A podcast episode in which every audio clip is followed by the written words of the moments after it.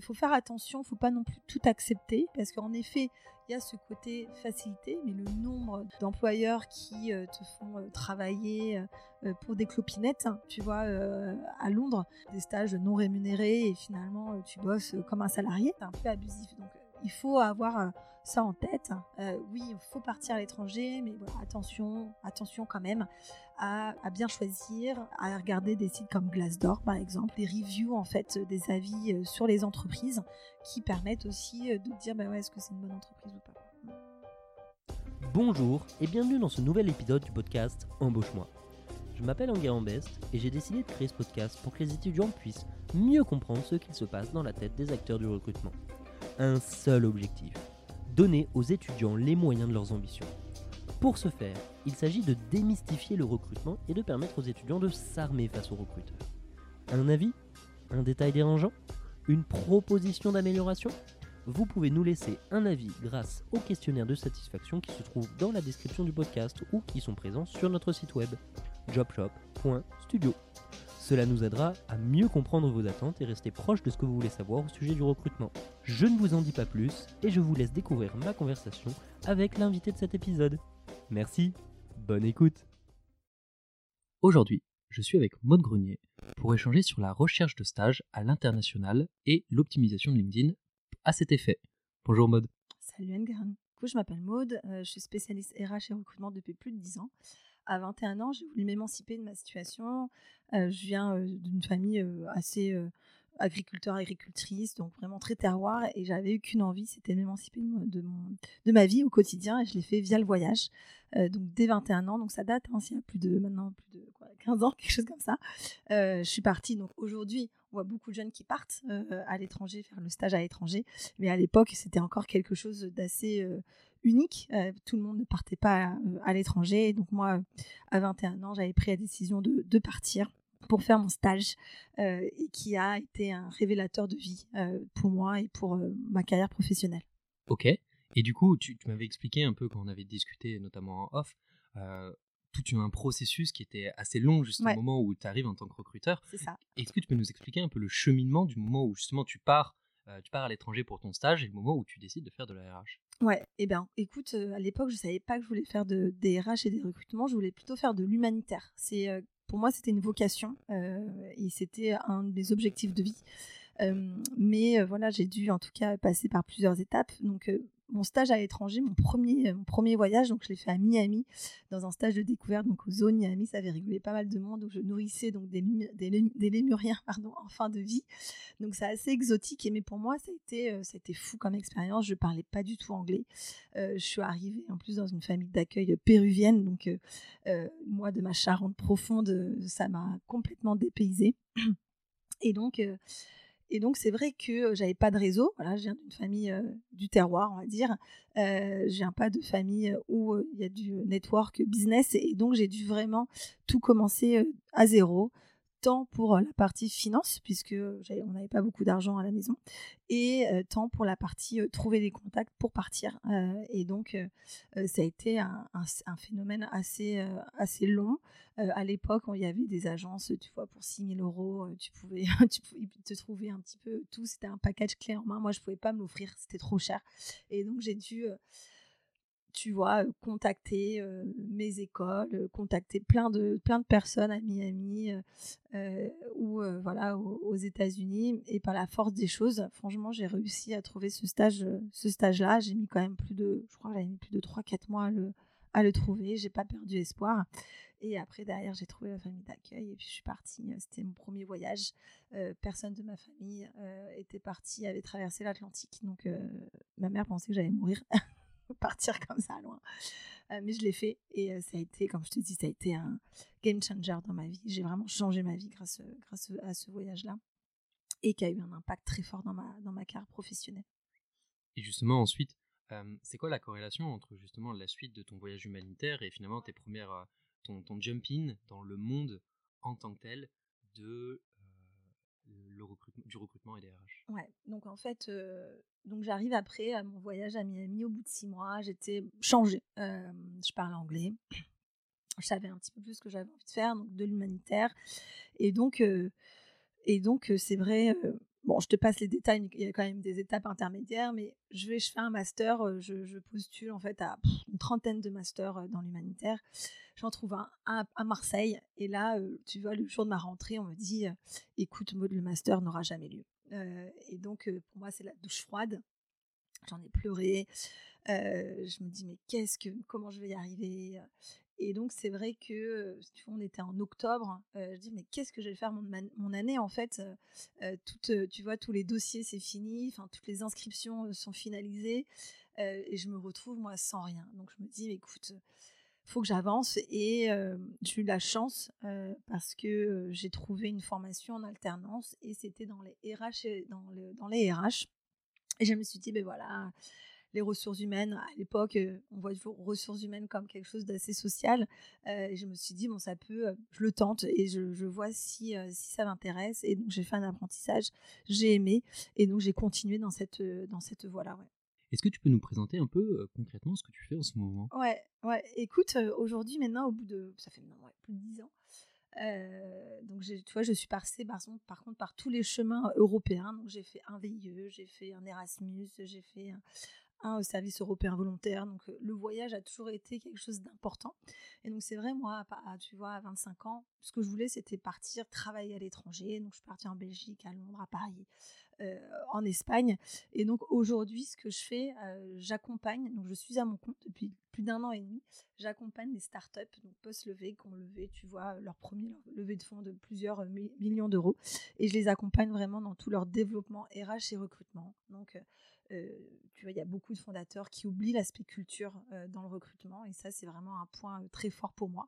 Et donc, je les aide, tu vois, à aligner leurs valeurs, aligner, tu vois, les questions qu'ils veulent poser aux futurs salariés, aligner qui ils veulent et qui ils ne veulent pas dans l'entreprise. Donc ça, c'est un gros pan que je fais, les grilles salariales, tous les sujets un peu RH que, que l'on peut avoir, comment recruter à l'international, tu vois, le sujet un peu aujourd'hui les onboarding, les onboarding, tous les sujets, euh, tout, l'aspect people ops, tu vois. Euh, et donc c'est vraiment, voilà, aujourd'hui, tu es une startup, tu viens de lever plusieurs millions d'euros, tu vas pas encore euh, recruter ou tu es en, train de recruter ton équipe RH. Moi, j'arrive en renfort pour t'accompagner, pour t'aider à bien structurer ta boîte. Et du coup, concrètement, sur, cette notion d'accompagnement des startups, c'est quoi un peu le quotidien? Je sais que c'est difficile de parler de quotidien, mais si tu devais une, banaliser une journée type? Bah, écoute, j'ai plusieurs clients avec qui je travaille, euh, donc tout dépend un petit peu de, la mission, euh, de la mission. Donc moi, je suis en renfort, donc je suis là pour des missions qui sont assez longues, tu vois, entre 6 et 12 mois. Euh, et donc, selon en tout cas le projet que j'ai avec la startup, bah, écoute, tu vois, quand j'arrive, je fais une feuille de route, donc on a plusieurs objectifs à, aligner. Et donc, bah, écoute, je travaille sur ces projets RH. Tu vois, là, j'accompagne une startup. On a bien défini la culture. On a passé, tu vois, six sessions de deux heures à bien aligner les quatre fondateurs sur ben voilà, leur culture, leurs valeurs, euh, les comportements qu'ils veulent voir ou ne pas voir dans la, dans la société. Là, après, je vais les aider sur la partie refonte du process de recrutement, sur la grille salariale. Ben, écoute, tu vois, c'est aider, voilà, il y a une roadmap et, euh, et donc euh, on la suit et puis on, on, fait face, bien sûr, à tous les problèmes et difficultés que tu peux rencontrer en RH. et, et l'objectif, tu vois, c'est de délivrer, de, de, délivrer la feuille de route. Ok, trop cool. En tout cas, merci d'avoir un peu contextualisé toi, ta personne et ce que tu fais au quotidien. Aujourd'hui, on est là pour discuter de la recherche de stages, notamment à l'international, et dans un second temps, de voir comment est-ce que LinkedIn peut nous aider là-dessus et comment s'en servir de façon correcte. J'aimerais bien revenir sur deux, trois choses de ton expérience personnelle. La première chose, c'est que avant de faire cette notion de conseil que tu fais aujourd'hui avec les startups, tu as lancé une boîte qui permettait aux étudiants de trouver leur stage clé en main à l'international. C'est ça. Est-ce que tu peux nous en dire un peu plus? Ouais, c'était vraiment ma première expérience entrepreneuriale. J'avais 27 ans, donc je m'étais dit, c'est fou quoi de payer 6000 euros en fait pour euh, trouver un stage. Je me dis, c'est pas juste en fait. Euh, et à l'époque, je te dis, à l'époque, c'était pas quelque chose qui était bien démocratisé, tu vois. C'était pas quelque chose de démocratiser la recherche de stage à l'étranger. Ça coûtait cher. Et c'était pas forcément pour tout le monde. Et moi, je m'étais dit, ah, mais j'ai envie de créer une plateforme qui met en relation euh, des stagiaires à la base français, et donc après ça s'est étendu à l'Europe, avec des sociétés en Europe et à l'international, et donc j'ai appelé ça internshipmapper.com. Le site existe toujours, ben, mais je m'en occupe pas du tout. Et donc euh, j'ai fait ça pendant deux ans, où il y avait un business model freemium, donc il y avait pour les, étudiants qui, étaient assez autonomes. Ils avaient juste à postuler, un, peu comme un job board, tu vois. Ils postulaient et puis ça les mettait en relation avec des entreprises. Et après, j'avais un service plus premium où là, par exemple, tu avais des personnes qui parlaient pas bien anglais, où voilà, ils avaient envie de vraiment partir et de, de pouvoir expérimenter l'anglais. Et donc là, je les accompagnais vraiment dans la recherche de stages, d'hébergement, donc vraiment, comme tu as dit, un projet clé en main. Euh, et donc ça a bien marché pendant deux ans. Puis après, voilà, je me suis un peu essoufflée. Euh, et, donc, euh, et donc, je suis revenue au salariat. J'aimerais bien justement faire un, parallèle avec ton expérience perso. où justement tu te dis toi-même un produit du terroir dans lequel c'est difficile d'aller à l'autre bout du monde, ta famille qui, qui, pense que tu vas mourir. Quel est l'impact de ton expérience personnelle sur le produit que tu as conçu? Parce que tu es quand même la première utilisatrice de ton service en fait. Bien sûr, ouais. Mais écoute, pour moi, tu vois, j'étais fan d'Airbnb tu vois. J'adorais, j'ai travaillé en fait pour un des concurrents à Lisbonne à l'époque qui était Austrip. Euh, et donc avant, tu avais Austrip et Airbnb qui se partageaient et puis Airbnb a explosé. Et moi, j'ai adoré, en tout cas, j'adore ce, concept en tout cas de, Airbnb. Et donc j'avais envie, tu vois, de créer cette map interactive où tu pouvais voir les différents stages à l'étranger. et donc pour moi, j'avais créé vraiment un produit qui, voilà, tu pouvais vraiment, en fait, voir le pays, voir l'offre. tu vois, tu pouvais aussi créer ton profil candidat un peu, tu vois, à tu vois, c'était, tu vois, l'entreprise un peu à la Welcome to Jungle à l'époque, ils démarraient Welcome et tu vois, je les avais rencontrés, ils avaient levé 2 millions d'euros. Et, et, aussi au niveau candidat, j'avais envie à l'époque aussi d'enlever ce CV. donc en fait, la personne se crée un compte candidat sur le site qui matchait en fait selon en tout cas le domaine, la durée de stage. Donc j'avais créé un petit matching tool hein, qui pouvait te matcher aussi avec les offres d'emploi, les offres de stage. Parce que je trouvais en fait aussi que quand tu es stagiaire, bah, des fois tu vas avoir une multitude d'offres et tu sais pas finalement l'offre qui te va bien. et donc j'avais créé quelques matching criteria, tu vois, qui te qui permettaient de tout de suite trouver les 15 offres qui pouvaient te correspondre le, mieux selon en tout cas ta recherche. et donc l'objectif c'était vraiment faciliter en fait cette, cette, recherche, cette recherche de stage. Et justement tu parles de critères. concrètement, est-ce qu'il y avait des critères sur le développement personnel? Enfin, au-delà de tu es un tech ou tu fais du Java, il demande du Java, est-ce que tu avais des critères un peu plus fins sur vraiment euh, par exemple des compétences soft? Euh, est-ce que tu as, tu as, réussi à mettre ça en place? Parce que c'est quand même très dur. Ouais, ouais, ouais, c'est assez dur. Euh, j'avais vraiment fait quelque chose d'assez basique hein, quand même à l'époque. Tu vois, c'est quelque chose que j'avais bootstrappé, donc j'avais pas de. Tu vois, j'ai démarré de zéro avec mon argent, donc j'avais un dev, mais l'objectif c'était vraiment de matcher avec les critères, tu vois, de durée de stage, de langue, de démarrage, de compétences plutôt hard skill c'était c'était plutôt ça en termes de, de, critères de matching. Ok, trop cool. encore une chose sur laquelle j'aimerais bien revenir sur ton expérience à toi perso avant d'arriver sur des contextes peut-être un peu plus généraux. Ouais. Tu nous as dit que tu parlais assez peu anglais quand tu es parti. Ouais. Comment tu as vécu ça? Comment voilà, comment tu as abordé le prisme de partir aux États-Unis, si, je si je dis pas de bêtises, avec justement cette connaissance de la langue anglaise incomplète? En fait, je sais pas comment t'expliquer. Je pense que je suis un peu tête brûlée aussi. je me suis jetée dans le bain. C'est-à-dire que même si je parlais pas, je parlais pas, je disais juste Hi, how are you, tu vois. C'était mmh. juste la base. Mon anglais était vraiment claqué au sol. mais, mais je m'en moquais en fait. Je me disais, je vais rencontrer, je change ma vie en fait. C'était vraiment ça, vraiment mon moteur, mon driver en fait au fond de au fond de moi, c'était je vais changer ma vie. Ce, stage va euh, me faire découvrir un autre pays. Euh, moi, j'avais vraiment le rêve américain depuis euh, mes 13-14 ans. et donc, c'est quelque chose qui m'animait depuis très jeune de partir loin de chez moi. Et donc, en fait, avant même l'apprentissage de l'anglais, mon driver principal, c'était partir loin de chez moi, découvrir une nouvelle culture, de me mettre en danger. Et donc, c'est vrai que j'ai pas forcément pensé à, l'anglais, tu vois. La famille péruvienne au démarrage, tu vois. J'avais la chance parce que il y avait Maria, donc c'était leur fille qui avait à l'époque 16 ans, tu vois, 16-17 ans. Moi, j'avais 21 ans, donc on a super bien matché. Elle m'a énormément aidé à monter en anglais, puisque voilà, elle prenait le temps, je regardais la télé avec des sous-titres. en plus, c'était à l'époque de la mort de Michael Jackson, donc c'était fou en fait ce qui se passait aux États-Unis à cette époque-là. Et, et, franchement, au bout de fois, j'ai vécu le prom américain. donc c'était mais génial. quand j'y repense, tu vois, à 21 ans, j'ai pas réalisé en fait, j'avais pas la maturité de, de, réaliser, tu vois, tout ce que tout ce que j'ai vécu. Mais c'était en fait, c'était unique, unique ce que j'ai vécu à l'époque. Et, et, au bout de six mois, mon prof d'anglais, je me souviens en licence, m'a dit mais Maude, tu es presque bilingue. Enfin, il n'en revenait pas en fait parce que je m'étais vraiment immergée. J'étais pas avec des Français, j'étais immergée vraiment avec des Américains. dans ma famille, je prenais aussi des cours d'anglais à l'école, dans mon stage, et donc c'était juste génial. Une dernière chose avant, encore une fois, de revenir sur les sujets qui nous amènent. Est-ce que tu peux nous décrire aussi le ressenti? Tu nous as parlé du, du, fait que ta mère allait penser que tu allais mourir. Est-ce que tu peux nous, nous, parler de comment ta famille l'a vécu et comment, a posteriori, ils te l'ont raconté? Ouais, je pense que bon, j'avais 21 ans, hein, tête brûlée, euh, donc j'ai pas trop pensé à leurs sentiments. Je voulais partir.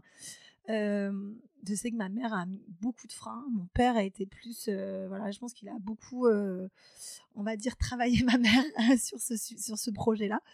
Euh, il a vu les opportunités aussi pour moi. Donc, euh, euh, on n'a pas beaucoup parlé pendant le voyage à Miami. Je pense que ça a été très dur pour eux. Je vivais encore, je vivais déjà, tu vois, j'avais, vivais à Niort, Niort, voilà, j'étais entre Niort, Angoulême, Poitiers, mais je revenais quand même beaucoup de fois à la maison, tu vois, une, fois tous les deux semaines à la maison. Donc, je pense que ça a été compliqué pour eux moi, je t'avoue, j'y ai pas pensé. J'étais assez égoïste. Tu vois, quand tu es jeune, tu es assez égoïste. Et, euh, et j'ai vraiment pensé à mon voyage, à ce que ça allait m'apporter, les rencontres que j'allais faire.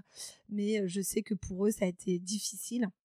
Puisque après, en fait, je voulais faire un tour du monde. Euh, et je vais juste raconter cette anecdote parce qu'elle est rigolote. Et tu vois, j'avais fait, tu vois, donc ce tour du monde j'avais fait un dossier de 30 pages où, tu vois, donc j'avais fait un prêt donc de 6 000 euros. Donc c'était un prêt étudiant et je m'étais dit, vas-y, je fais un tour du monde pendant 6 mois en commençant par l'Inde. Donc j'avais fait tout mon, tout mon trajet avec le budget par semaine, ce que j'allais payer en hôtel, en restaurant, etc.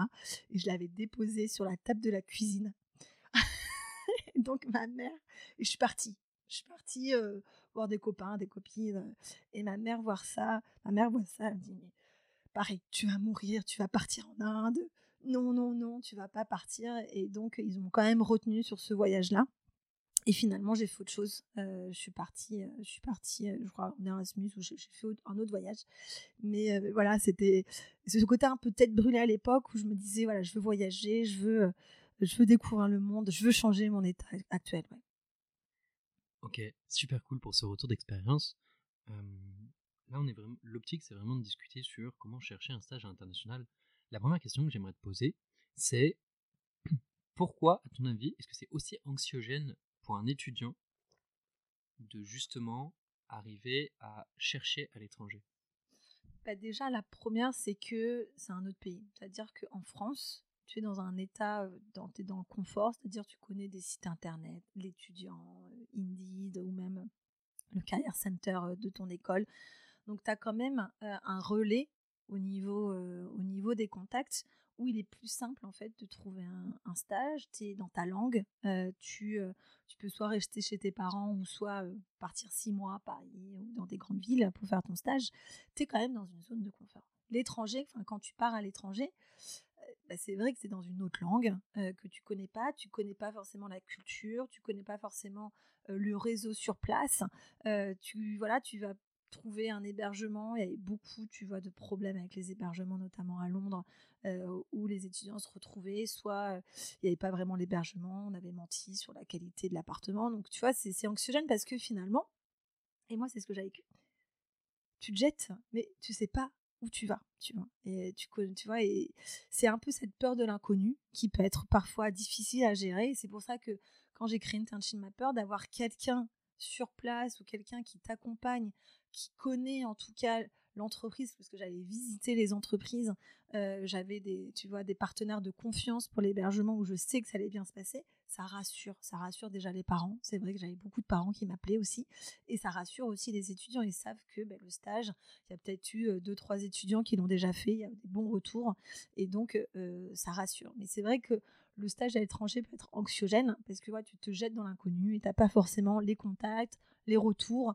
et quand tu vas seul, quand voilà, ça peut être, tu peux te retrouver dans des situations assez, assez compliquées. Internship Matter n'existant plus, il faut bien trouver un stage aujourd'hui. Ouais. Comment est-ce que toi, un étudiant qui écoute, comment tu lui conseillerais de structurer son départ ou sa recherche? Ouais. Déjà, déjà, le premier relais, c'est son école. Tu vois. Et ça, c'est souvent, on oublie, mais l'école a souvent maintenant le stage à l'étranger est démocratisé. C'est-à-dire qu'il y a même obligatoire dans certaines écoles, tu vois. Donc il y a déjà des étudiants dans le passé qui ont fait un stage, un stage à étudiant. Donc c'est reprendre en tout cas les contacts de ces, ces stages-là. Donc ça c'est vraiment, tu vois, ton niveau 1, si, si on, le fait à la mode LinkedIn, tu vois. C'est vraiment ton réseau 1. après tu vas avoir ton réseau 2 qui va être plutôt ton environnement, donc peut-être des amis, ça peut être ta famille, ça peut être un, ancien, un ancien référent, un ancien tuteur de stage en France qui est déjà parti à l'étranger. donc vraiment ton réseau 2 qui peut vraiment t'aider. Le réseau 3, voilà, c'est potentiellement des job boards. Donc, tu as l'étudiant, qui est, moi, je trouve un très bon site en termes de, recherche d'emploi à l'étranger. tu peux aussi avoir LinkedIn maintenant, qui, qui diffuse des, des stages. Et c'est vrai que ça peut être aussi un bon relais. Tu as aussi un, site internet qui s'appelait Graduate aussi un site suédois qui, qui, qui, avait aussi, qui proposait aussi des stages. Et donc ça, c'est vraiment de se dire, voilà, ça c'est un peu les outils, on va dire, que tu vas utiliser. Le deuxième point, c'est être honnête sur son anglais. Je voyais beaucoup d'étudiants qui me disaient, oui, je suis bilingue, je suis bilingue, mais quand je commençais à faire l'entretien d'anglais, l'anglais était quand même très limite. Et quand tu veux faire, par exemple, un stage marketing en digital marketing, tu peux pas t'attendre, en fait, au même niveau que si tu faisais un stage en France, parce que ton anglais, eh ben, il est quand même pas au niveau que, je sais pas moi, un anglais, un stagiaire anglais qui est bilingue. Et donc ça, c'est vrai que il faut être aussi réaliste hein, sur son niveau d'anglais, sur les tâches qu'on va pouvoir effectuer, parce que tout va être en anglais. Donc il y a une montée en compétences à, à avoir, et donc voilà, il faut parfois un petit peu baisser ses attentes, parce que l'objectif aussi du stage à l'étranger, c'est faire son stage, mais c'est aussi acquérir l'anglais et travailler dans un nouvel environnement que l'on ne connaît pas, la mode anglo-saxonne ou d'autres pays sur lesquels on, souhaite, on souhaite aller. Tu Donc ça, c'est vraiment le deuxième point. Et le troisième point, c'est vraiment, tu vois, s'entourer de, de, de, gens de confiance. donc soit pour moi des intermédiaires comme Internship Mapper, où il y a vraiment une expertise d'un pays, ou ça peut être des, des, des, relais en tout cas sur place, des partenaires qui ont déjà tu vois des, des, avis positifs sur Google. Donc bien regarder les avis. Souvent les jeunes, surtout enfin les jeunes, les étudiants, ils se disent ah mince si j'avais regardé les avis de cette agence, j'aurais vu tous les problèmes qu'il y a. Donc voilà, faut bien faire sa due diligence, tu vois, sur ok quel partenaire je vais choisir dans quel quartier je vais aller et donc bien en fait définir, bien mapper en fait son, son, projet. Ok. Et du coup peut-être d'un point de vue plus opérationnel parce que finalement il y a énormément d'étapes dans une recherche de stage. ça peut être la recherche de logement, la recherche de stage. dans, quel ordre mmh. Voilà, de visa. Dans quel ordre un peu tu structurerais les choses à voir? Est-ce que d'abord on s'occupe du logement? Non, c'est vraiment le stage. Ouais. Le stage number one. Ouais, le stage c'est vraiment, c'est déjà un bien baliser ce qu'on a envie, baliser, tu vois, donc son anglais, être honnête avec son anglais, de, de, postuler donc à différentes missions de stage. Déjà se dire c'est quoi l'objectif de mon stage? Est-ce que l'école me pousse à avoir un stage professionnel? Donc il faut qu'il y ait une mission qui est liée à mes études. Mais il y avait beaucoup, tu vois, d'étudiants ingénieurs que j'aidais dans leur première année, deuxième année, où ils partaient à l'étranger, mais c'était un stage de découverte. Donc, tu vois, si voilà, il n'y avait pas cette obligation de faire de l'ingénierie, mais l'obligation, c'était plus de partir à l'étranger, de découvrir un nouveau pays, de faire un stage un peu linguistique. Donc, peu importe qu'il soit, je sais pas moi, en retail, qu'il soit en logistique ou autre, autre poste. L'objectif, c'était de partir. Donc ça, je pense que l'objectif du stage, c'est bien, c'est bien aussi de le définir avec son école. C'est quoi l'objectif premier de mon stage? Est-ce qu'il y a une obligation d'avoir des missions liées avec mes études ou c'est plutôt vraiment un stage de découverte où on va plutôt apprendre l'anglais Et ça, des fois, tu vois, c'était pas forcément clair pour les, euh, pour les étudiants. Et donc, euh, et ben, j'ai oublié ta question. ça arrive. Non, non, la question tu y réponds, c'est plutôt l'ordre des. Ah oui, l'ordre, c'est ça.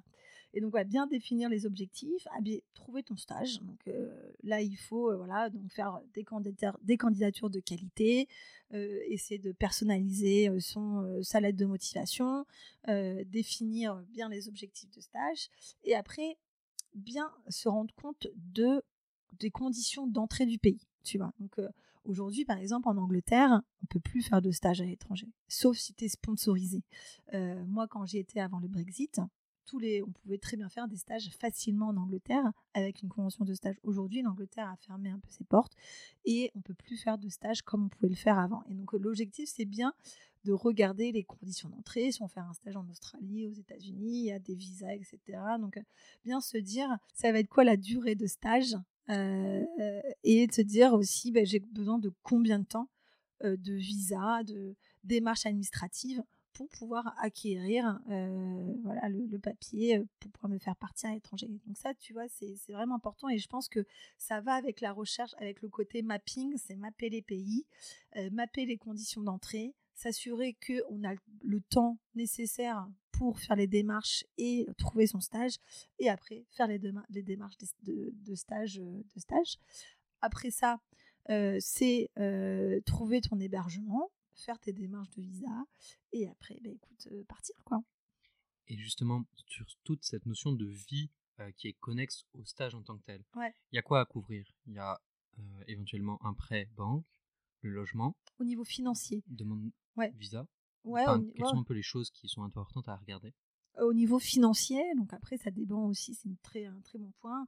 Euh, il faut aussi bien euh, déterminer ses conditions financières, euh, bien déterminer avec combien on peut vivre par mois dans, le, dans le pays. Donc ça, je pense que ça va avec aussi la partie mapping.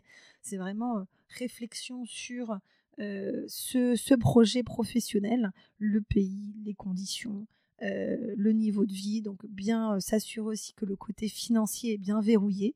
Donc est-ce que mes parents peuvent m'aider? Oui, non. Si mes parents m'aident pas, je fais un prêt étudiant. Combien j'ai besoin par mois pour vivre dans certains pays? Nous, on a la chance en France d'avoir une indemnité minimum de stage. Dans les autres pays, ça n'existe pas.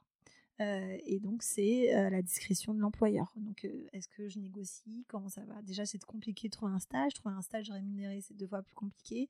Donc, comment je, peux m'organiser si j'ai 300, 400, 500 euros par mois euh, euh, dans un pays. Donc bien verrouiller cette, cette partie stage. Donc tu peux avoir soit avoir un financement personnel, soit avoir travaillé, donc faire un job étudiant pour te payer ce stage étranger. Et moi, j'avais fait un prêt étudiant, tu vois, pour, mon voyage, tu vois, pour mon stage, mes stages à l'étranger, mes voyages à l'étranger. Euh, tu vois, j'avais fait un prêt de 6 000 euros, après que j'ai remboursé euh, après mes études très facilement. Donc, faut, je veux dire aux jeunes, il ne faut pas avoir peur de faire des prêts étudiants. Faut pas avoir euh, parce qu'après ça se, ça se rembourse grâce euh, à nos premiers emplois et ça permet de réaliser un rêve et de profiter. Moi, j'avais pas envie de me donner de vivre un peu ric-rac à l'étranger. Il y a beaucoup de jeunes, ils ont des budgets assez limites. Moi, je m'étais dit, je fais un prêt étudiant de 6 000 euros, ça va me permettre de bien vivre, mais aussi de profiter, de partir en voyage, de voir des choses et de pouvoir aussi euh, vivre pleinement en tout cas ce, départ. Mais euh, voilà un petit peu les, les trois, euh, on va dire les trois types de financement. Donc le love money, donc tes parents, ou ton travail, hein, donc ton job étudiant, ou un prêt, un prêt, un prêt de la banque, ou, si tu as les régions qui, qui te donnent aussi de l'argent. J'avais une aide, j'avais une aide de ma région qui m'avait, je crois, donné 1000 euros pour, pour m'accompagner aussi dans ce, dans ce voyage-là c'est très intéressant qu'on parle justement des conditions financières. Il y a quelque chose qui fondamentalement m'a surpris aussi. je dois, dans un avenir proche, peut-être aller à Berkeley. Et le, coût de la vie là-bas m'a laissé quoi C'est-à-dire de me dire que potentiellement c'est 1500 euros un logement. Et là, tu n'as même pas ta chambre, genre tu la partages avec quelqu'un. Comment est-ce qu'on fait pour se renseigner fondamentalement? Parce que quand on est en France, c'est difficile d'arriver à se renseigner là-dessus, sur quel est le niveau de vie. Genre, comment, comment tu conseillerais de justement de se renseigner là-dessus? Bah, écoute, c'est, tu vois, maintenant aujourd'hui, il y a LinkedIn, tu mets le nom de peut-être de, la ville ou le nom, tu vois, de, l'école et rencontrer des gens qui sont déjà passés dans cette école-là. Toi, Bakerley, il y a beaucoup de monde, beaucoup d'ingénieurs qui, qui sont passés par cette école-là. Donc, c'est vraiment d'aller contacter des gens qui ont vécu sur place. c'est aussi contacter l'école tu vois, moi j'étais à la Turcu à Abo Academy et j'avais j'avais contacté l'école pour comprendre un peu mieux ben, c'était quoi un peu le budget, c'était quoi un peu le, coût de la vie, s'il y avait aussi des financements. Donc, tu, et, ton école aussi qui te fait partir. Souvent, tu as des référents Erasmus, c'est un référent Erasmus qui, qui aussi t'accompagne dans la, dans la mise en place de ton dossier. Et donc, il ne faut, surtout pas rester seul. dans un stage à l'étranger, des fois, c'est pas facile de ben, voilà d'aller faire les démarches, c'est long, etc. Mais derrière, tu vois, moi, je savais pas qu'il y avait des aides de la région. C'était mon école qui m'avait dit, bah, écoute, Maud, fais une demande à la région Poitou-Charentes à l'époque. Et, et, mon dossier a été accepté, les conditions étaient réunies et j'ai réussi à avoir ce bonus de 1000 euros qui était quand même un, bon, un bon bonus, tu vois. Donc tu as, tu as l'aide de la région, euh, tu as aussi les aides de l'école. Il y avait certaines écoles aussi qui peuvent t'aider financièrement dans ton, projet. Euh, et là, si tu es boursier, boursière, euh, tu as aussi l'État qui peut t'accompagner. Il faut aller voir la psychologue, je crois, du, de, de, ton école. Et elle peut aussi te, te, donner un petit budget, un petit, un petit pécule d'argent pour, pour t'accompagner. Mais moi, la première, c'est vraiment rencontre des gens aujourd'hui qui sont déjà passés par ton école, contacte les référents dans ton école et dans l'école qui va t'accueillir et tu auras vraiment toutes les informations nécessaires. Ok. Et sur la notion de job étudiant, même, même constat, même typologie de conseil Ouais, exactement. moi, j'avais fait le choix de ne pas faire un job étudiant parce que déjà j'avais des problèmes de concentration et donc si je faisais un job plus mes études ça aurait été cata pour moi mais moi, j'avais un job pendant les vacances scolaires. Donc, j'étais animatrice en centre de loisirs.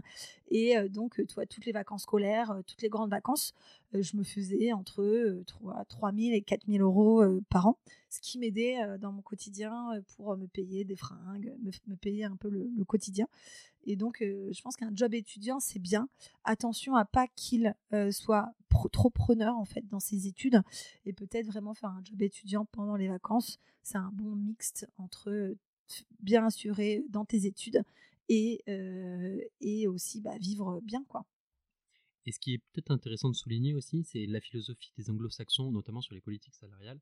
C'est-à-dire que les anglo-saxons sont beaucoup plus enclins à renvoyer et embaucher parce que justement il n'y a pas toute cette protection sociale sous-jacente. Et donc c'est beaucoup plus facile pour les pays anglo-saxons, quand tu vas dans un café, d'aller voir le gérant et lui dire est-ce que tu as besoin d'un serveur? Bah, Le mec, il, te, il a rien à perdre parce que si tu es mauvais, au bout de deux jours, tu es viré et mmh. genre, il s'en fout, genre, il, a rien, il a rien à gérer en fait. Il te dit t'es viré, c'est comme ça. En fait, tu prends tes clics et tes claques et tu te casses. Et du coup, ça, ça, ça quand même, ça permet aussi d'avoir de la facilitation, notamment sur les jobs étudiants Enfin, moi j'ai l'impression, c'est mon ressenti. Il faut faire attention, tu vois, je connais bien le droit français. Euh, moi je trouve que c'est une vraie chance. Oui, c'est un peu lourd. Je pense qu'il y a des choses en France qui pourraient être améliorées, comme tu vois, le préavis de trois mois, c'est trop long. Euh, mais dans les sociétés anglo-saxonnes, c'est trop extrême, tu vois. Moi j'ai bossé dans des boîtes. Euh, mon collègue et voilà le, boss lui dit écoute c'est fini je le revoyais pas le lendemain tu vois tu avais qu'un mois de,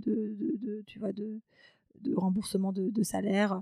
Donc il y a, quand même ce côté un peu extrême, je trouve assez violent. Tu vois, en ce moment, euh, Meta, euh, euh, Amazon, ils sont en train de licencier plusieurs milliers de salariés et du jour au lendemain, ils se retrouvent sans rien. Et c'est compliqué, tu vois, quand tu as des enfants, quand tu construis ta vie, de, te faire virer du jour au lendemain. Donc en fait, il faut arriver à trouver un juste milieu. mais c'est vrai que voilà, tu peux, c'est plus facile, mais tout de même, tout de même, tu vois, aujourd'hui, tu vois, tu vas en Australie, tu vas aux États-Unis, ou tu vas à Londres, en Angleterre, tu as des, visas à points. donc, tu dois en tout cas avoir un certain âge. tu dois faire partie d'une profession tu vois, où ils sont en demande de, de, main-d'œuvre.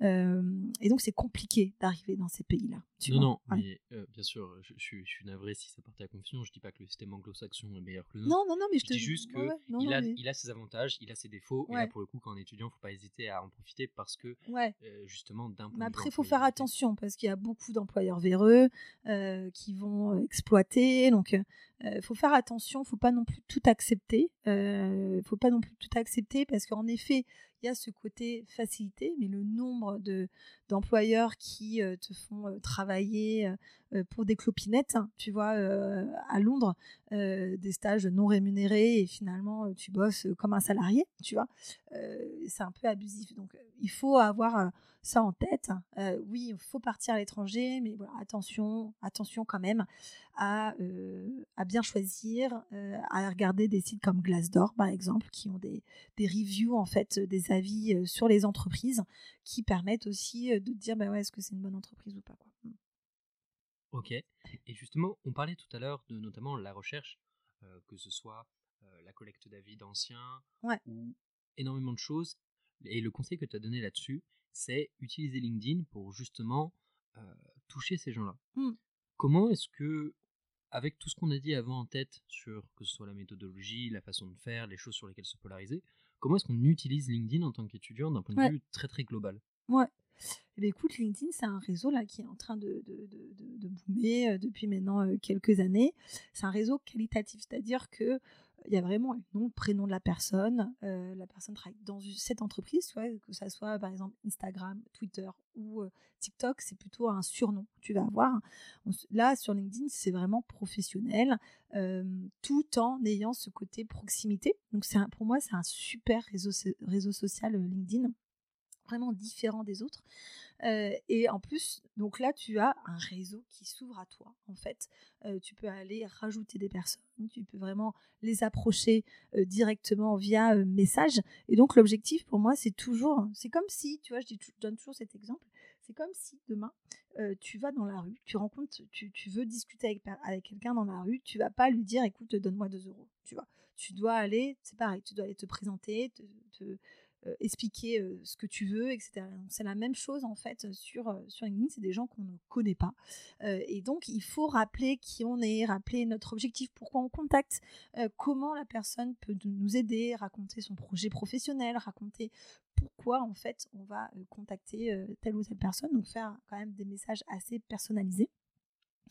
Et donc ça, c'est vraiment le truc un peu classique, c'est vraiment faire, faire des messages. Et après, tu vois, il y a beaucoup, je trouve, il y a beaucoup de, jeunes, donc soit c'est mettre son CV sur LinkedIn de façon en écrivant un post assez, assez punchy. Et donc ça, il y a beaucoup de, beaucoup de, jeunes qui ou de non-jeunes qui l'ont, qui fait et qui, avec la force du réseau LinkedIn, ont fait plusieurs milliers de likes et ont réussi à trouver une opportunité comme ça. Et après, tu as aussi, c'est répondre à des commentaires. Il y a beaucoup maintenant de plus en plus de personnes qui euh, postent sur LinkedIn. Et donc, c'est aussi voilà, de répondre à des commentaires, c'est se faire repérer, c'est se faire remarquer. Euh, et en effet, ça peut en tout cas aider, donner la puce à l'oreille euh, à une personne et bien optimiser son profil LinkedIn. C'est vrai que on pense beaucoup à ces autres réseaux sociaux, mais LinkedIn, c'est un vrai réseau social. Et donc, mettre une photo, mettre une bonne bannière, expliquer un petit peu son projet, mettre ses écoles, ses expériences, ses compétences, qu'est-ce qu'on sait faire, qu'est-ce qu'on a envie de faire. Et donc c'est vrai que bien peaufiner, tu vois, son profil LinkedIn, c'est aussi, aussi important.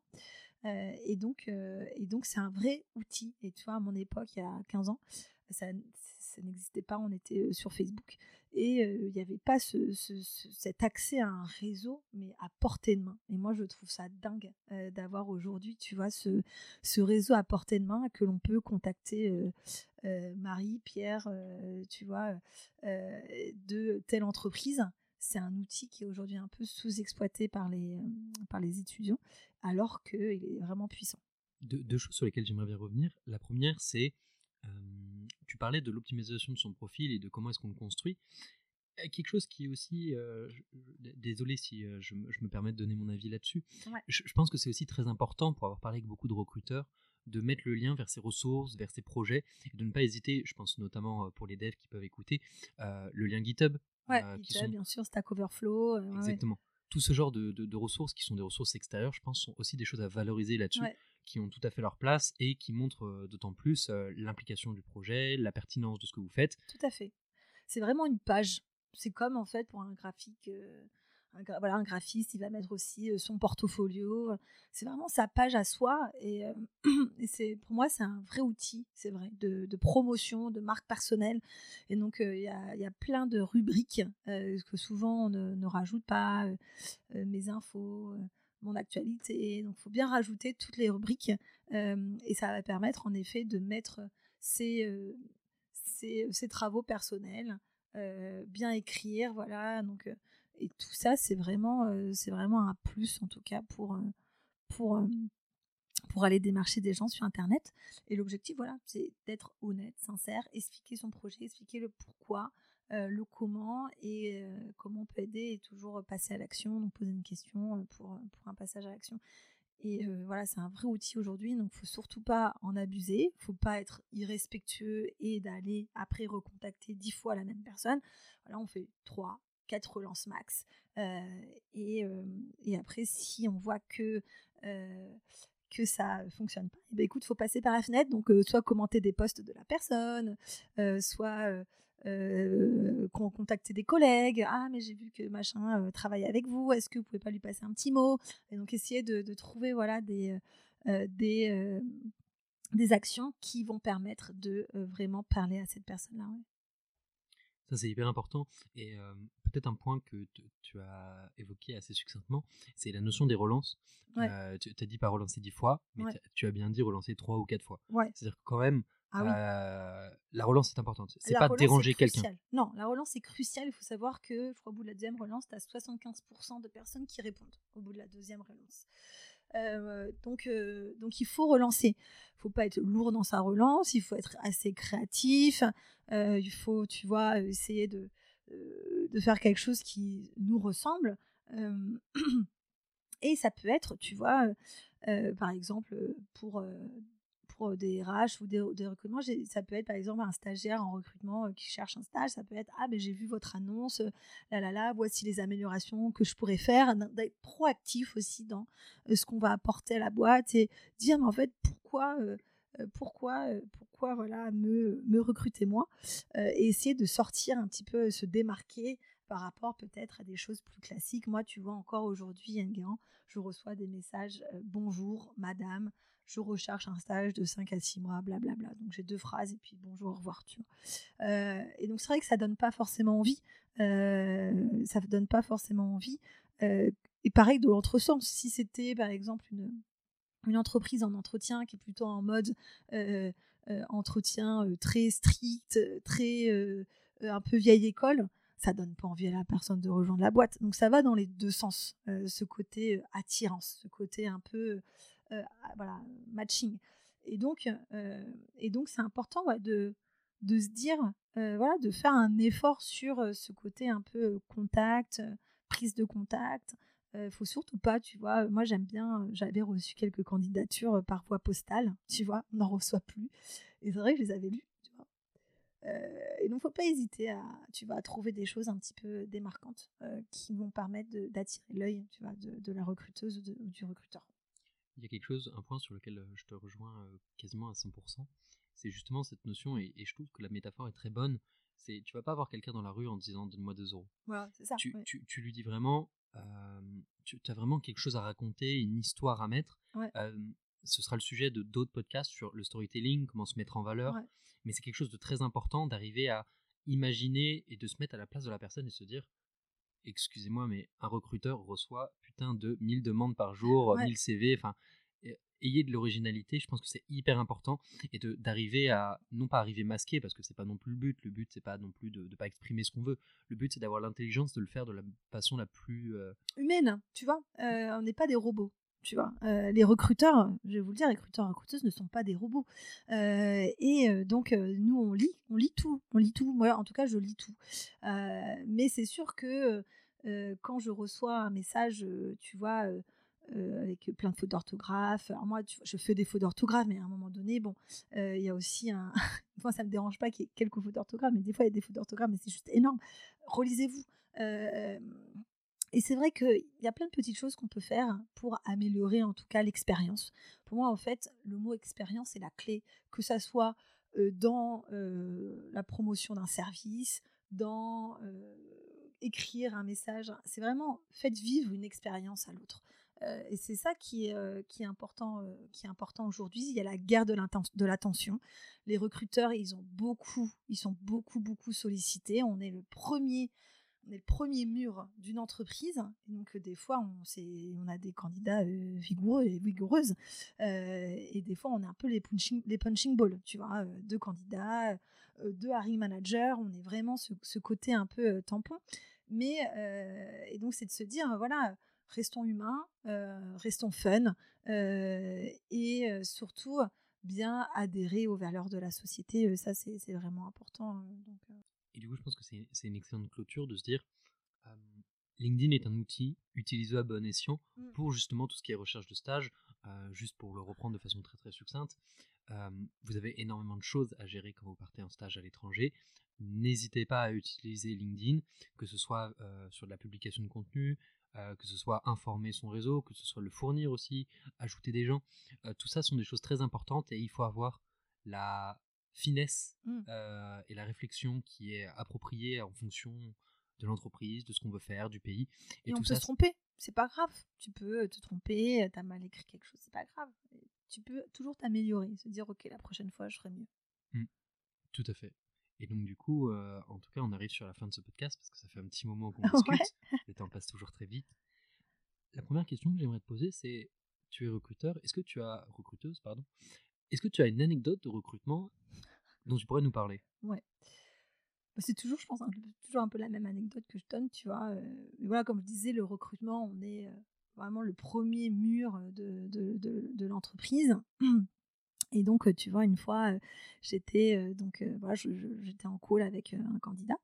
et donc, je raccroche, malheureusement, ça l'a pas fait. Voilà, donc je donne les raisons, etc. Et là, il y a la femme de cette personne, du candidat, qui m'envoie un message sur Facebook et qui me dit «Ah oui c'est inadmissible pourquoi vous n'avez pas pris mon mari pour ce poste là c'est le meilleur etc etc et donc elle avait été très très très virulente tu vois.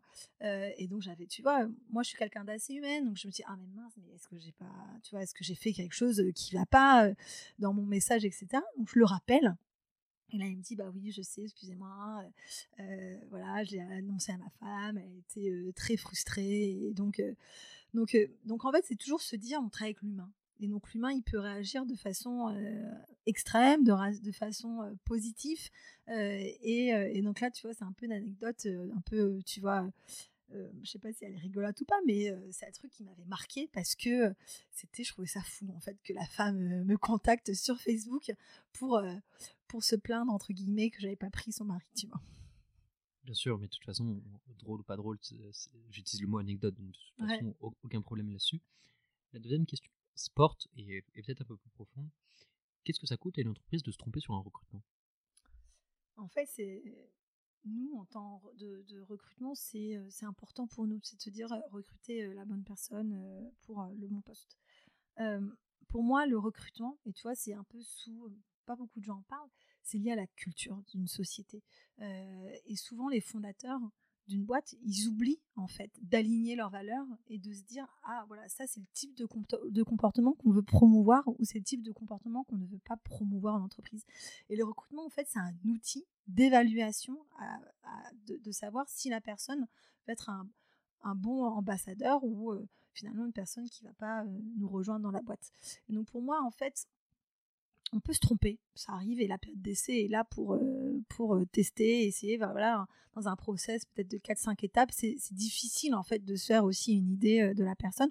Moi j'aime beaucoup, tu vois, les, les, les, les journées ou les demi-journées en entreprise, parce que ça permet tant à l'entreprise qu'à la personne de, de bien de, s'assurer que c'est la bonne entreprise. Mais pour moi, le coup, tu vois, à un moment donné où si tu dis tous tes recrutements, tu as peut-être 50% de tes recrutements qui lâchent en période d'essai, il y a un souci. Et souvent, c'est des soucis de culture parce qu'on n'a pas défini en fait quelle personne, en fait, quel type de comportement on veut voir ou ne pas voir dans, l'entreprise. Et pour moi, c'est la base de tout recrutement et c'est souvent en tout cas oublié. donc moi, pour moi, c'est ça. C'est vraiment la culture qui est aujourd'hui clé dans, dans un recrutement. Et donc pour moi, l'évaluation, c'est si je vois que tous les candidats, enfin plus de allez, 25% des candidats ne, ne passent pas la période d'essai, enfin c'est grave quoi. Ok, super, merci beaucoup. Une question qui, est, qui me tient à cœur personnellement. quand on est entrepreneur, on est le premier recruteur de sa boîte, notamment sur les phases early stage. Mmh. On n'est pas toujours accompagné par un recruteur, on n'est pas accompagné par un professionnel du recrutement. Quel conseil tu donnes à un entrepreneur pour se focaliser sur ses recrutements? Sur quoi tu euh, conseillerais de se focaliser? Bah, Je vais te répéter, c'est la culture, c'est définir ses valeurs. On définit ses valeurs, chaque valeur, quel comportement on veut voir ou ne pas voir dans une société, faire la liste, euh, la liste des comportements et après poser des questions selon, euh, selon ces critères-là. pour moi, c'est la clé. C'est souvent sous-estimé. On veut recruter vite, vite, vite. On doit recruter euh, euh, les premiers salariés, mais souvent, voilà, on ne pense pas à bien, voilà, bien en tout cas euh, verrouiller cette partie valeur et malheureusement, après, ça peut faire pas mal de dégâts en entreprise. Ok. Et justement, sur cette notion de culture, de valeur, est-ce que tu as une ressource à conseiller à un entrepreneur qui écouterait? C'est vraiment se poser avec soi-même et se poser des questions. Euh, qu'est-ce que je veux, qu'est-ce que je ne veux pas, euh, quels sont les comportements que vraiment j'ai pas envie de voir dans ma société, quels sont les comportements que j'ai envie de voir, euh, vraiment le, poser sur papier. et après, c'est faire l'entretien structuré. Donc, faire un entretien structuré pour tous, les mêmes, tous les candidats, le même pour tous les candidats. et ça, ça peut très bien se faire, tu vois, sur un Notion, quand tu démarres sur un Notion répertorier tous les comportements que tu veux voir, euh, les questions que tu vas poser et euh, faire un petit scoring, tu vois, euh, assez simple. Et avec ça, bah, c'est bon, sûr que pour moi, c'est une question de mindset. La compétence, tu peux toujours l'acquérir, mais le mindset, c'est quelque chose qui est quand même crucial en, société. Et donc, c'est important ce, côté voilà, culture, valeur. et donc, c'est vraiment se poser avec soi-même. Et justement, sur cette notion qui est très intéressante, c'est toujours très difficile de, rentrer dans un sujet qu'on ne connaît pas.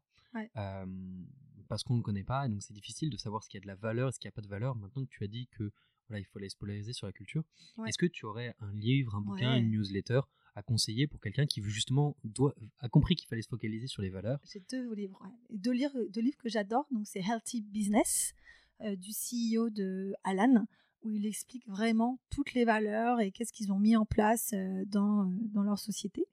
Euh, on aime, on n'aime pas, euh, mais en tout cas, c'est un bon livre pour démarrer.